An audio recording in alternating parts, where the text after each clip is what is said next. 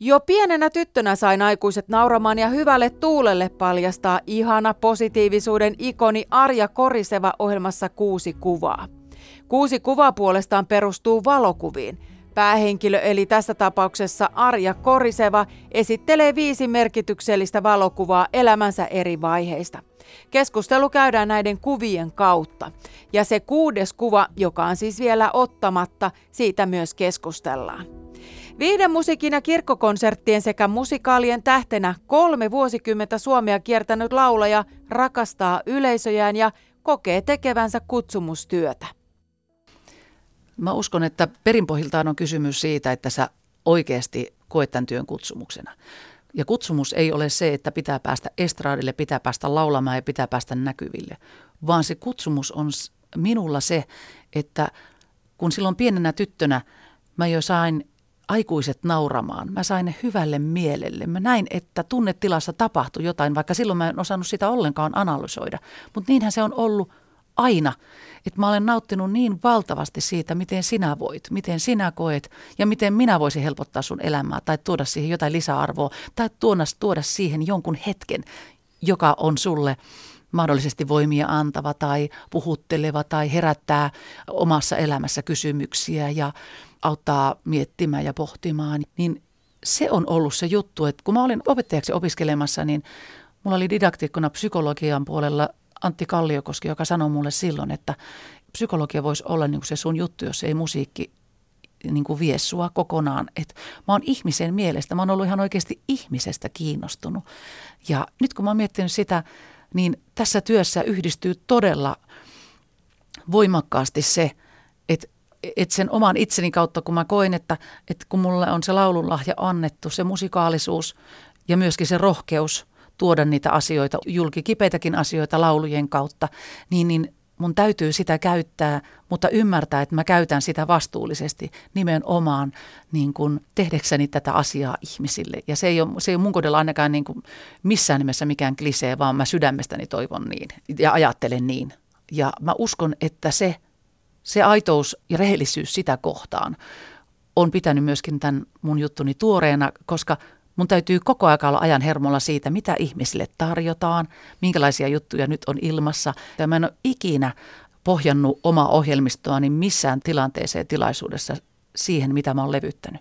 Vaan mä koko aika kuuntelen laajasti musiikkia niin, että mä löytäisin sieltä semmoisia helmiä, kenenkä tahansa tekemiä lauluja, niin vanhempia kuin uudempia, jotka mä koen, että on niin hienoja puhuttelevia jollakin tasolla, että kun mä tämän sanon uskottavasti, niin ihmiset ehkä uskoo siihen tai rupeaa miettimään.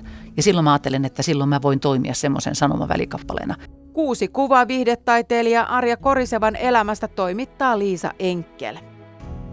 Ja nyt äänen päästetään toinen hyvän tuulinen, mutta samalla kuitenkin suorapuheinen TV-stäkin tuttu sisustusarkkitehti Marko Paananen, joka oli taannoin Radio Suomen sunnuntai vieraana.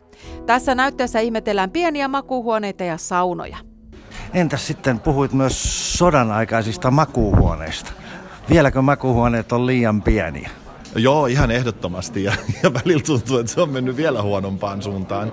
Ähm, meillä on niin paljon suomalaisia, viitaten tuohon aiempaan ajatukseen siitä niukkuudesta, että jos sä haluat ison, olohuo- ison makuuhuoneen ja isot yöpöydät ja mahdollisesti vähän istuma-aluetta, niin ihmisillä tulee hirveän nopeasti, että no mihin sitä nyt tarvii.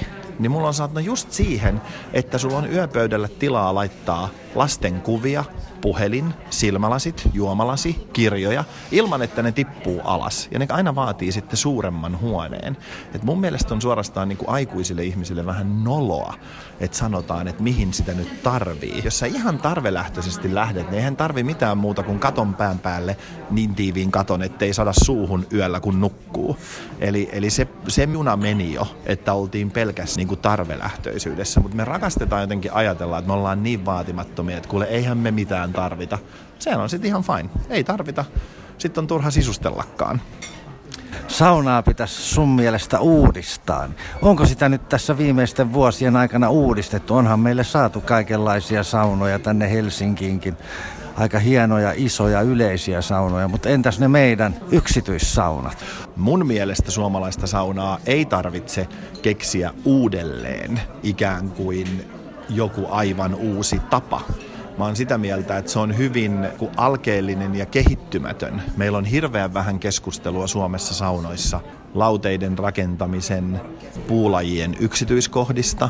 Kaikki on vähän sellaisella Aleksis Kiven kuolinmökin tasolla.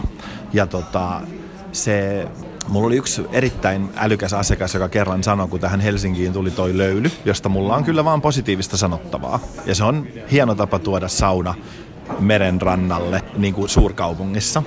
Mutta asiakas sanoi fiksusti, että se on jännä juttu, että me pyörrytään, kun Helsinkiin tulee sauna. Kun Virolahdelta Ouluun niitä voisi olla rannikko täynnä, niin me hämmästytään, kun suomalaiset saa aikaiseksi merenrannalle ison saunan. Näin sunnuntai vieras Marko Paananen, toimittaja oli Ville Vanhala. Sunnuntaina 4. päivä tammikuuta vuonna 1976 radion yksi ikonisimmista perheistä eli Kantolan perhe tuli osaksi radion kuuntelijoiden elämää. Kuulijat ottivat kantolat heti omakseen, sillä sarjan kuuntelijaluvut nousivat kevääseen mennessä yli miljoonaan.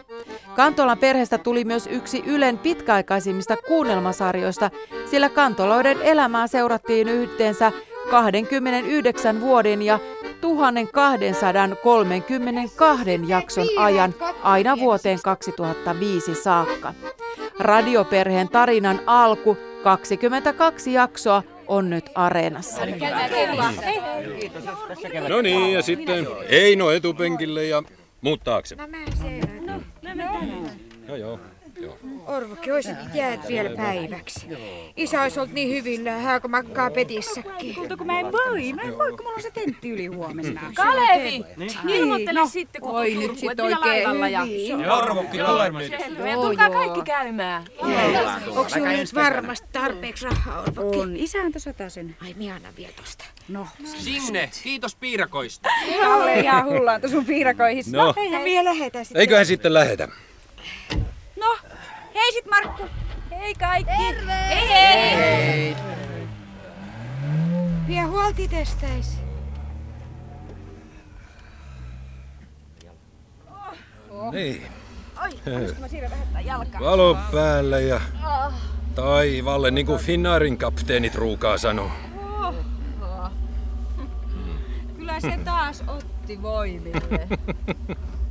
Äh. Sun isäs on auttamattoman vanhanaikainen. No vanhaa se onkin. Sen pitäisi rationalisoida. Ostaa Hä? koneita ja hankkia maata. Sillä tavalla siitä sai selinkelpoisen tilan. Ei se yksistään sijahoito. Mun mielestä isä oli vanhentunut. Eikö oli? Semmonenhan se on ollut jo iät ja ajat. Eihän ihminen mikään ikiliikkuja on. Isä ei opi ikinä. Se on tottunut repimään, se repii loppuun saakka. Siitä sais hyvinkin kannattavan mestan. Pihvilehmiä, lampaita, mehiläisiä ja mausta. Oh, sähän voisit vaihtaa alaa, kun sä oot noin vittu. Ei, ei, Sä et tunne vielä appiukkoa. Eiköhän se vaan ole parasta antaa Kantolassa asioiden olla semmoisia kuin ne on. Mä olen samaa mieltä.